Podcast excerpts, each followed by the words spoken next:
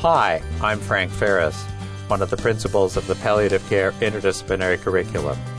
I want to personally thank you for joining us for this module in our series for patients, families, and caregivers. Hi, my name is Sydni Howard. I oversee the education programs for palliative and hospice medicine at Ohio Health.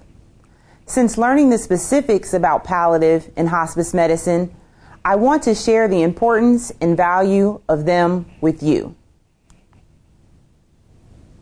To begin, what is health? Many would say that health is being free from illness. I want to push you to think deeper. Isn't health being able to do the things you want to do?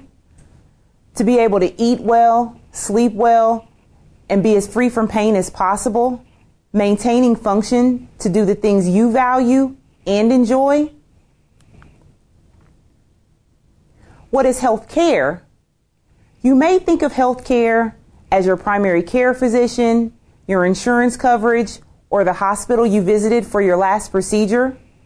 And all of these are parts of healthcare.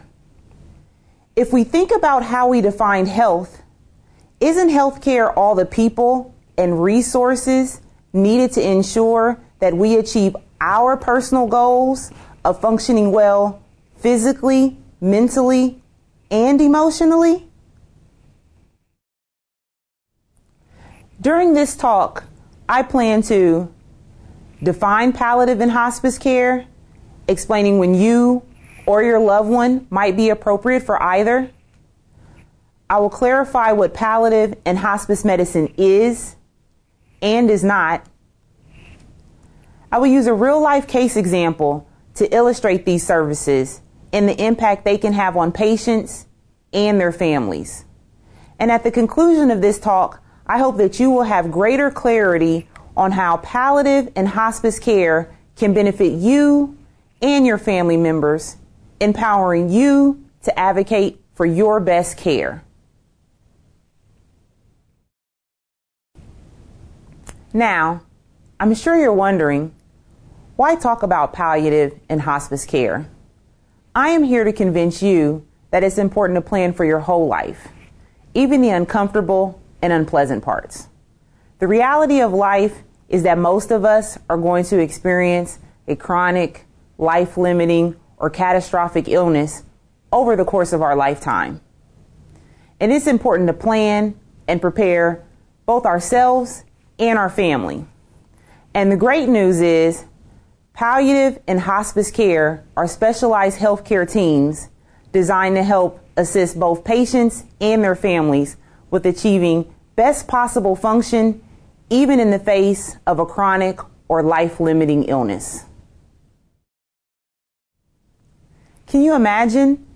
This could be you, home from an amazing vacation, and in the next you life is changed forever. Traditionally, with a cancer diagnosis, especially in a young woman like Marin with young children, aggressive treatments are pursued. Let's hear about their treatment journey. there we did. We went. We got transferred that evening, um, and she had a total hysterectomy and a debulking, um, diverting ostomy, um, and they put in a peritoneal port for forthcoming chemotherapy. Our life changed forever. At the time, we had two boys, um, about four and two and a half years old. Um, it was a long journey, um, two years and one day from diagnosis till death. She had a very transient period of remission um, at about the one year mark, uh, and then recurred re- really rapidly. We went everywhere. We went to MD Anderson, Hopkins, and Mayo. Um, I found it to be my mission on earth to ensure that she got nothing but the best care and that we were doing everything right. And, and the interesting thing is, every time we went somewhere or spoke with someone, they said, You're at the James, the Gynonc group there is the best in the country. We agree with everything they've done without, without fail. That, that was the response we got. So that was incredibly reassuring. So, you heard about their journey pursuing a variety of treatments for Marin's cancer. Now let's hear from Paul Bean as he describes why earlier palliative care intervention would have been beneficial to Marin and their family. I, am a believer. I, I, mean, the, the, the recognition that hospice and palliation needs to come in sooner than later is, is so important for you guys to understand. And I knew, not, as an ER doctor, you know, we don't do hospice. You know, we save everyone. Little grandma comes in, 98 years old, I, and no known code status. I, you know, we, we tube her and we send her up to the unit, and they probably withdraw care later that day. But that's not how we. That's not how we as emergency clinicians think. So, I think differently now. Um, I talk about this with patients in the ER. You know, before I tube you, I want you to know, you know, your your chance of coming off the vent is, is this. You know, you're going to get these complications. You're going to get pneumonia. You're going to get sepsis. You're, you know, your grandma was anoxic for a really long time. So I, I'm, I, I'm a, a totally different individual and, and clinician as well. So, you can hear Paul say that even as a clinician, he wasn't completely familiar with palliative care. So, what is palliative care? In the United States, palliative care is a consult service in the hospital or at home. The palliative care team provides pain and symptom management for chronic or life limiting illnesses these services can be provided at any age or stage of any illness. Therefore, it is important to know that receiving a palliative care consult is not a signal of impending death. In contrast, hospice is enhanced palliative care. It's only available to patients nearing the end of their life. Hospice care can be received at home, in the hospital, long term care, or nursing facility. Let's discuss palliative care further. To define it, palliative care are therapies that aim to prevent and relieve suffering and improve the quality of living and dying. Now, as you can see in this diagram, palliative care are focused on eight domains of care, including disease management, physical symptoms, psychological concerns such as anxiety and depression, other emotional concerns, social dynamics, end of life management, practical concerns, and spiritual care. The palliative care team will work with your current healthcare team to create a holistic approach to help you achieve your goals. Now, while cancer will impact many of us over the course of our lives, I want to illustrate how palliative care can assist with any chronic condition. Cynthia is a 42 year old female. She was diagnosed with lupus eight years ago. Lupus is a chronic, inflammatory, autoimmune disease that can impact any system in the body. For Cynthia, it started by causing early onset rheumatoid arthritis, which has been chronically painful. She now has irritable bowel syndrome that has caused a swollen colon that caused prolonged periods of extreme constipation and pain. Due to both issues, Cynthia has frequent periods where she's in severe pain bedridden, and even hospitalized.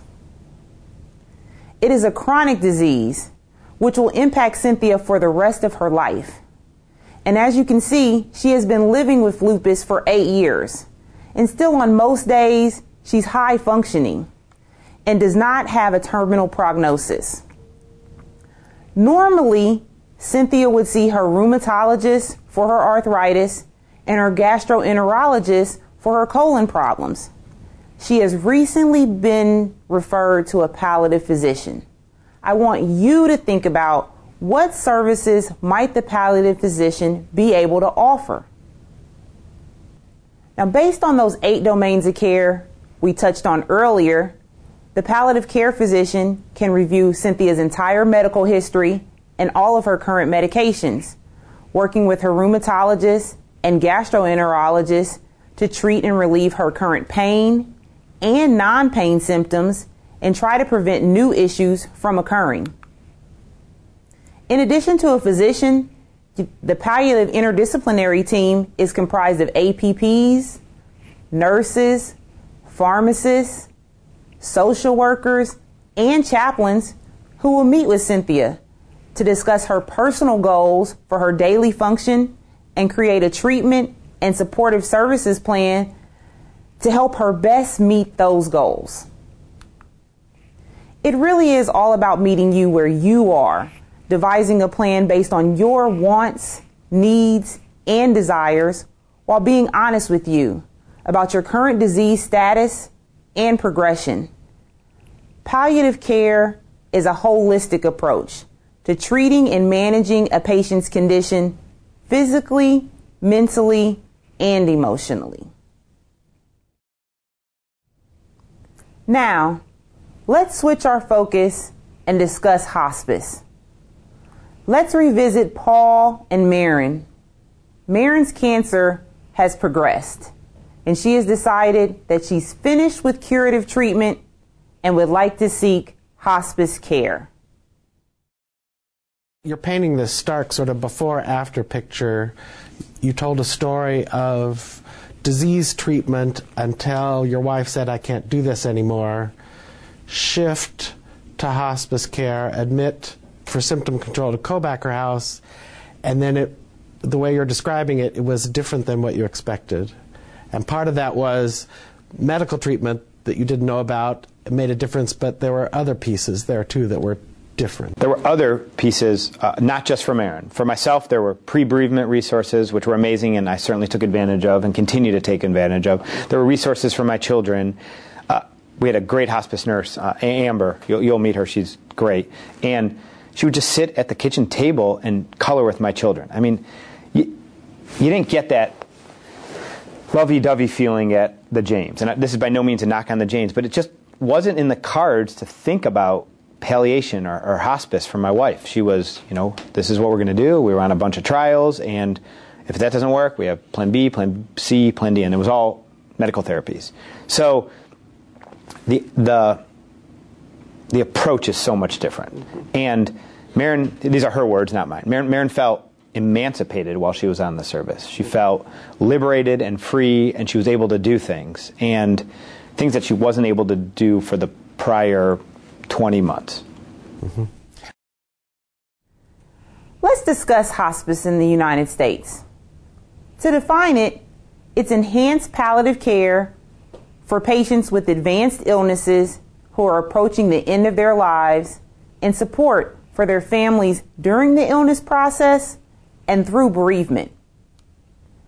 In the United States, hospice is an insurance benefit started under Medicare and Medicaid and is now provided by many commercial insurance plans as well. If you're on a commercial plan, you should ask about it early so you know what benefits are available to you. In Marin's case, she was a young woman in her 40s that had commercial insurance to cover all of her hospice care. To qualify for hospice care, your physician needs to estimate that you have a prognosis of six months or less to live.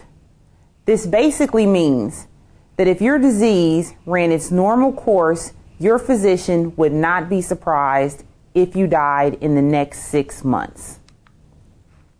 However, with early access to hospice and effective management of your symptoms, you may actually live longer than initially expected and still be eligible for ongoing hospice services. As a non clinician, I am here to help you think through the ways you may or may not want to utilize hospice services.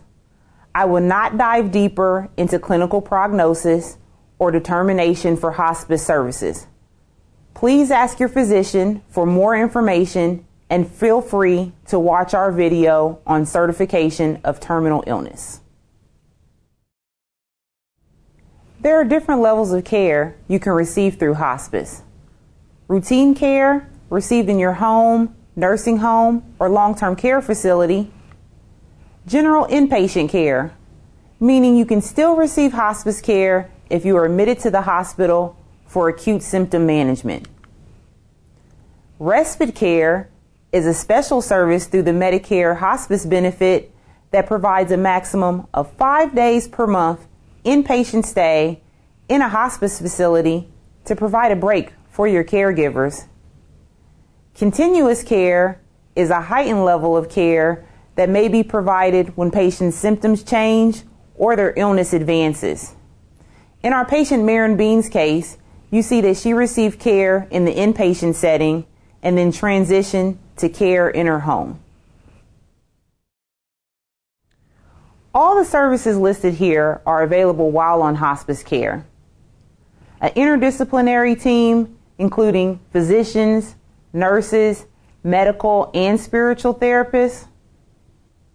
24 hour triage, meaning there is someone there to assist you all hours, day or night, by phone or in your home if needed. Medications, equipment, and supplies delivered directly to you. Volunteers to provide support for you and your family. And bereavement support for your loved ones for at least 13 months after you die. You could hear from Paul how beneficial the bereavement support was for him and his young children. If you die in the hospital or at home without hospice care, your family does not receive bereavement support. And if all these services weren't enough, you can also receive consultations with physical therapy, occupational, speech and dietary therapists, as well as home health aides. 100% of the costs associated with your hospice diagnosis are covered. Let me illustrate this with an example. If a patient has lung cancer and diabetes, the patient was admitted to hospice for their lung cancer diagnosis. All treatment and supplies for their lung cancer will be fully covered. The patient may still have to pay, based on their insurance coverage, for treatment and supplies related to their diabetes. So it is important to ask your hospice providers what will and will not be covered. Now let's revisit Paul Bean as he discusses the impact hospice care had on Marin and their family. What happened to my wife is the worst possible thing. No one in this room should even come close to remotely having to endure it. But but you, you have two paths that you can go down, and it's it's binary. It's one or the other. You can crawl under a hole and be sad forever, or you can you know life is for living. I, I mean, I miss my wife terribly every day, and the saddest part of this is. You know, my boys are growing up motherless. That's the worst part about it. But I, I will tell you, Marin was emancipated. I mean, she, she, and it was all because of you, uh, sincerely.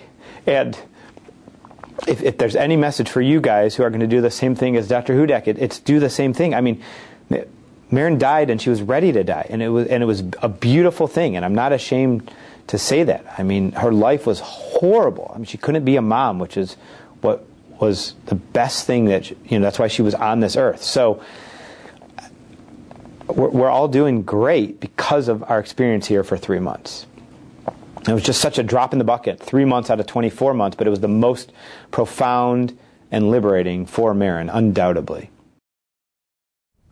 I hope that I have been able to impart to you the following. We will all experience a serious health crisis for ourselves or a loved one. Knowing this, it is important to prepare both yourself and your family. Ask for these services early so you have the best possible experience. Live for as long as possible and die well. I would like to share with you reflection projects from Patricia Capone, an Ohio University medical student, and Kirsten Joseph, a doctor's hospital internal medicine resident. Their projects perfectly illustrate how palliative and hospice care enhance our personal stories.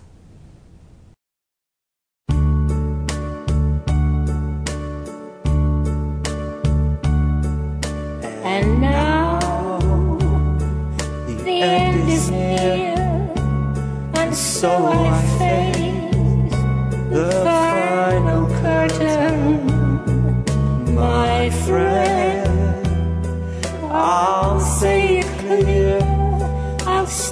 My case, of which I'm certain. I lead a life that's full. I traveled each and every highway, but more, much more than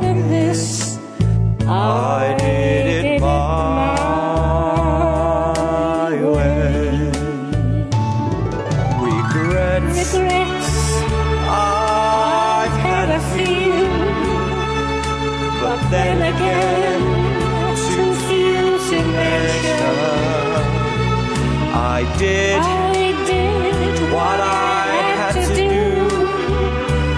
and saw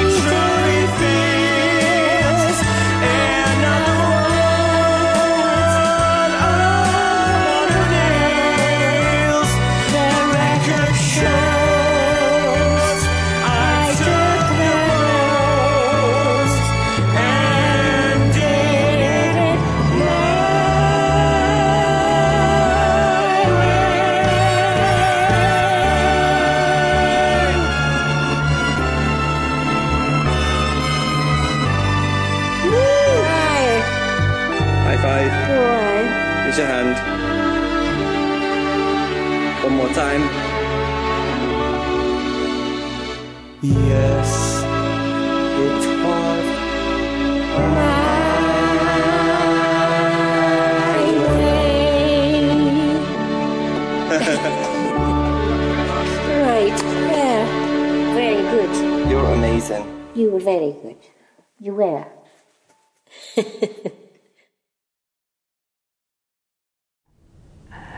So, I believe these words are the perfect end note.